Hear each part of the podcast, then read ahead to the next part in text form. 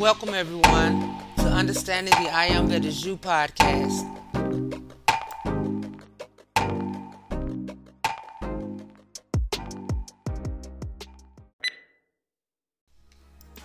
Hey everybody, it's your girl Wynn Ruffin, and I pray all is well with everyone tonight, and your hearts and minds are full of love, joy, and compassion for all your brothers and sisters in spirit. And we all have every reason in the world to be full of those higher qualities for ourselves and others, regardless of circumstances and appearances. For the breath of life is within us all, the Spirit of the living God, our mighty I Am Presence. Of course, there are a myriad of reasons for being loving to ourselves and others, and they need not be listed. And some will attempt to justify reasons not to be. But the fact that the Spirit of the one living God dwells within us all and is our life stream is all the reason we need. Amen. Give thanks and praises for love and life. And y'all be loved.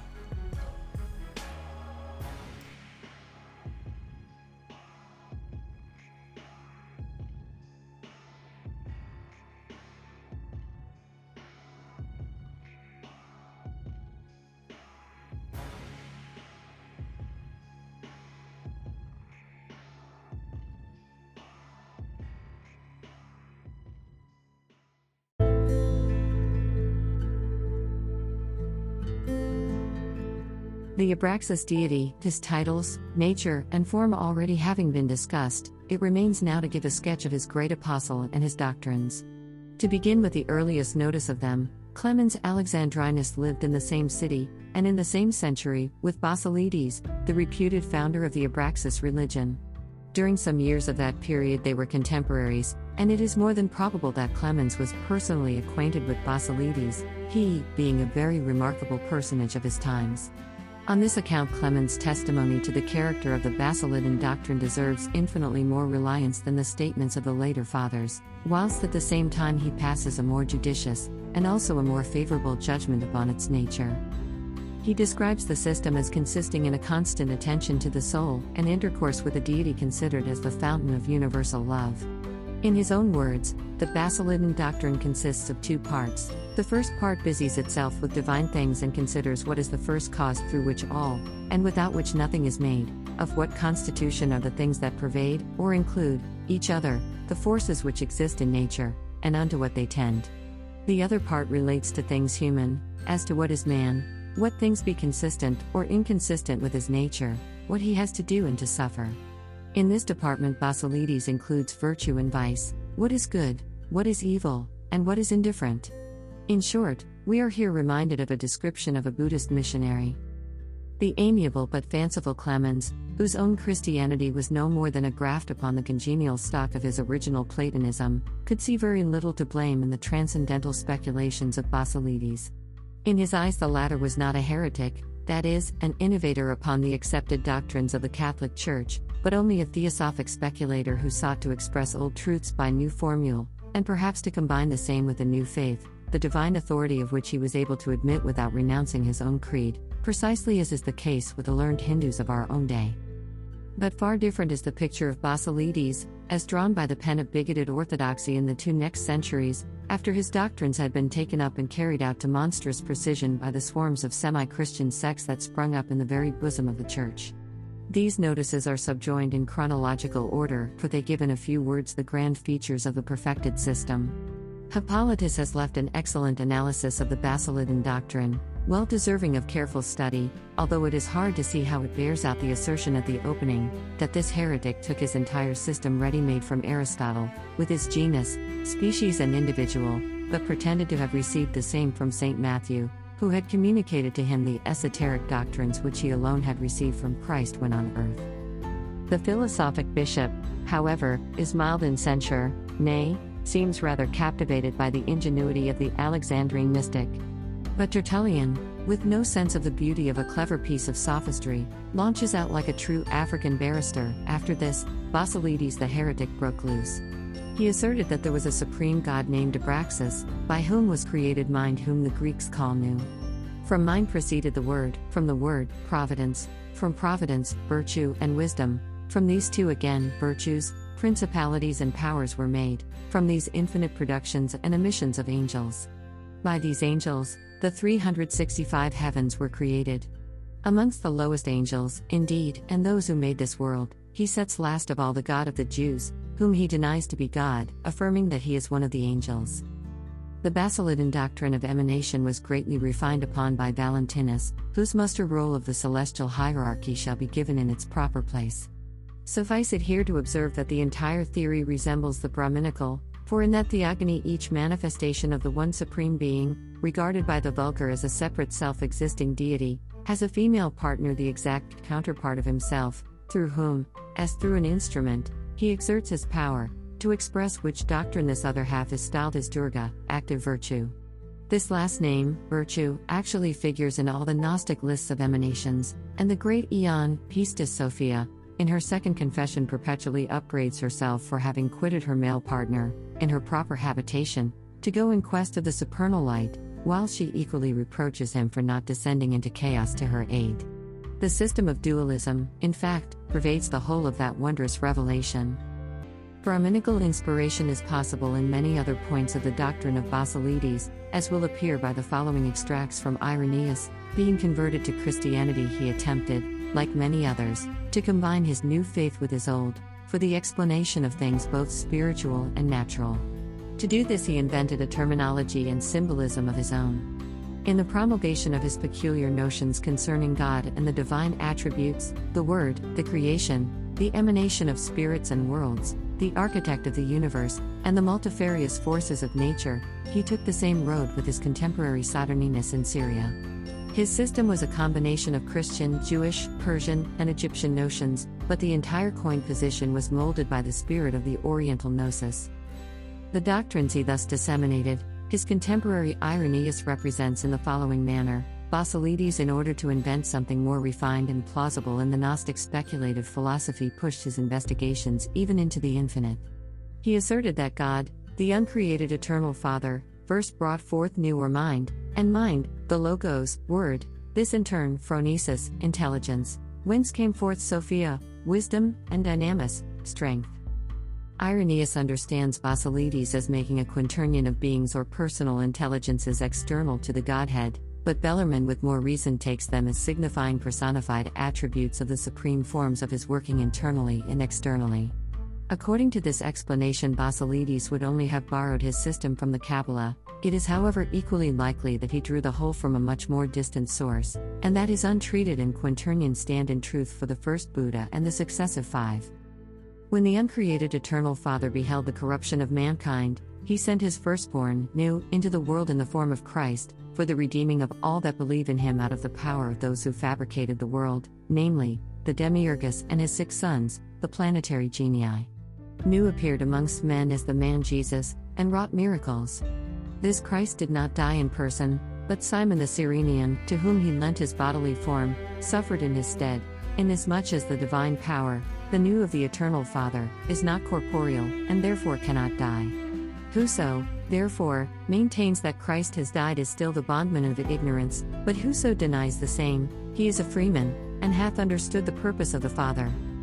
The Gnostics and Their Remains, by Charles William King, eighteen eighty-seven.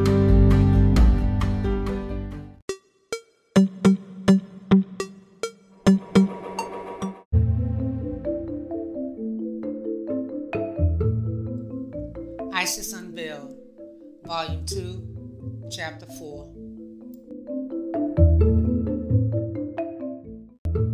Discussing Basilides, the pious, godlike, theosophic philosopher, as Clemens of Alexandria thought him, Tertullian exclaims, "After this, Basilides, the heretic, broke loose. He asserted that there is a supreme God, by name Abraxas, by whom mind was created, whom the Greeks call Nu. From her emanated the Word, from the Word, providence, from providence, virtue and wisdom, from these two again, virtues, principalities, and powers were made, thence infinite productions and emissions of angels. Among the lowest angels, indeed, and those that made this world, he sets last of all the God of the Jews, whom he denies to be God himself, affirming that he is but one of the angels. It would be equally useless to refer to the direct apostles of Christ and show them as holding in their controversies that Jesus never made any difference between his Father and the Lord God of Moses. For the Clementine homilies, in which occur the greatest argumentations upon the subject, as shown in the disputations alleged to have taken place between Peter and Simon the magician, are now also proved to have been falsely attributed to Clement the Roman. This work, written by an Ebionite, as the author of Supernatural Religion declares in common with some other commentators, must have been written either far later than the Pauline period, generally assigned to it, or the dispute about the identity of Jehovah with God, the Father of Jesus, had been distorted by later interpolations. This disputation is in its very essence antagonistic to the early doctrines of the Ebionites. The latter, as demonstrated by Epiphanius and Theodoret, were the direct followers of the Nazarene sect, the Sabians, the disciples of John. He says, unequivocally, that the Ebionites believed in the aeons, emanations, that the Nazarenes were their instructors, and that each imparted to the other out of his own wickedness. Therefore, holding the same beliefs as the Nazarenes did, an Ebionite would not have given even so much chance to the doctrine supported by Peter in the homilies. The old Nazarenes, as well as the later ones, whose views are embodied in the Codex Nazareus, never called Jehovah otherwise than Adonai, Irbo, the God of the abortive, the Orthodox Jews. They kept their beliefs and religious tenets so secret that even Epiphanius, writing as early as the end of the fourth century, confesses his ignorance as to their real doctrine. Dropping the name of Jesus, says the Bishop of Salamis, they neither call themselves Essenes, nor continue to hold the name of the Jews, nor name themselves Christians, but Nazarenes. The resurrection of the dead is confessed by them, but concerning Christ, I cannot say whether they think him a mere man, or as the truth is, confess that he was born through the holy pneuma from the Virgin. H. P. Blavatsky. While Simon Magus argues in the homilies from the standpoint of every Gnostic, Nazarenes and Ebionites included, Peter, as a true apostle of circumcision, holds to the old law and as a matter of course, seeks to blend his belief in the divinity of Christ with his old faith in the Lord God and ex-protector of the chosen people. As the author of Supernatural Religion shows, the epitome, a blending of the other two, probably intended to purge them from heretical doctrine, and together with a great majority of critics, assigns to the homilies, a date not earlier than the end of the third century, we may well infer that they must differ widely with their original, if there ever was one. Simon the Magician proves throughout the whole work that the Demiurgus, the architect of the world, is not the highest deity, and he bases his assertions upon the words of Jesus himself, who states repeatedly that no man knew the Father. Peter is made in the homilies to repudiate, with a great show of indignation, the assertion that the patriarchs were not deemed worthy to know the Father, to which Simon objects again by quoting the words of Jesus, who thanks the Lord of heaven and earth that what was concealed from the wise he has revealed to babes, proving very logically that according to these very words the patriarchs could not have known the Father. Then Peter argues, in his turn, that the expression, what is concealed from the wise, et cetera, referred to the concealed mysteries of the creation. This argumentation of Peter, therefore, had it even emanated from the apostle himself, instead of being a religious romance, as the author of Supernatural Religion calls it, would prove nothing whatever in favor of the identity of the God of the Jews, with the Father of Jesus. At best it would only demonstrate that Peter had remained from first to last an apostle of circumcision, a Jew faithful to his old law, and a defender of the Old Testament. This conversation proves, moreover, the weakness of the cause he defends, for we see in the Apostle a man who, although in most intimate relations with Jesus, can furnish us nothing in the way of direct proof that he ever thought of teaching that the all-wise and all-good paternity he preached was the morose and revengeful thunderer of Mount Sinai. But what the homilies do prove, is again our assertion that there was a secret doctrine preached by Jesus to the few who were deemed worthy to become its recipients and custodians. And Peter said, we remember that our Lord and Teacher, as commanding, said to us, guard the mysteries for me, and the sons of my house. Wherefore also he explained to his disciples, privately, the mysteries of the kingdoms of the heavens. H. P. Blavatsky.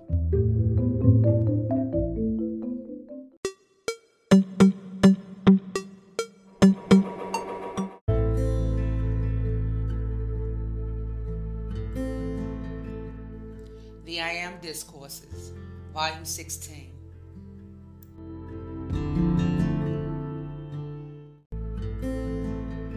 Sometimes it's quite amusing to see mankind's human creation try so hard to deny our existence, and yet all the time knowing that we are masters over manifestation that interferes with the destructive forces, when the momentum reaches a certain point. I hope you will have the same joy that we do in awakening people's consciousness to the reality of the angelic host. There is a knowledge within life, there's a feeling, there is an absolute awareness, an absolute certainty within life everywhere of the existence of the angelic host. But the human creation and the intellect, filled with the discord of human feeling that continually tries to refute the truth of our reality, is soon coming to the point where the manifestations of the sacred fire will not only reveal our presence, but will reveal the consuming of the human creation. So, there is much education coming to the consciousness of the human beings in this world as the time approaches when the human creation must, by cosmic law and cosmic command, cease existence. You can have tremendous assistance from the angelic host in your homes, your business, your associations with people of the outer world, with anything and everything you do in this world, because the ascended masters are master authority over all in this world, and they are the angels, or they are something. The sacred fire is master over all manifestation. And the angelic host of the sacred fire who have never yet embodied, I assure you, are masters of the sacred fire. I'm offering you an association tonight for eternity with the master presence of the angelic host's sacred fire purity of immortal love that never did and never can and never will create anything but perfection, sustain it, expand it, and forever blaze the joy of the great central sun's perfection of eternity. So, when you accept our sacred fire presence with you in daily association, you will open the door and let us do for you many things that none others can do, because none others but the ascended masters are the authority for its manifestation in this world. Beloved Archangel Michael,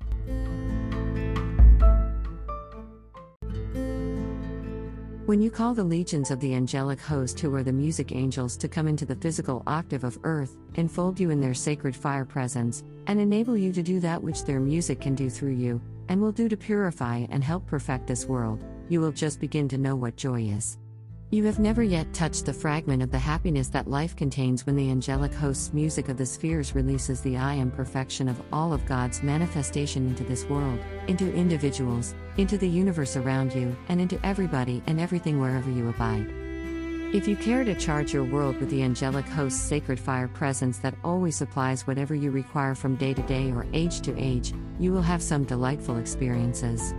And as you maintain purity and harmony and obedience to your beloved I Am presence and the ascended host, there will be no lack of any good thing in you or your world, for I assure you, wherever the angelic host enfold you in their sacred fire presence, that sacred fire presence contains everything you could ever use, no matter what you want to create in outer existence to fulfill the great divine plan, to bless the rest of life, to expand your own life stream's complete mastery, and to take you forward in the victory of the ascension. Therefore, the angelic host, their association is imperative if you are to attain the ascension. Therefore, the angelic host must be given recognition if the ascension is to be attained. And there never was an ascension attained in this world that there was not one or more of the angelic host in attendance to help the life stream rise into the oneness with a higher mental body until the completion of the ascension took place. So, the angelic hosts constantly render their tremendous service to life. Beloved Archangel Michael,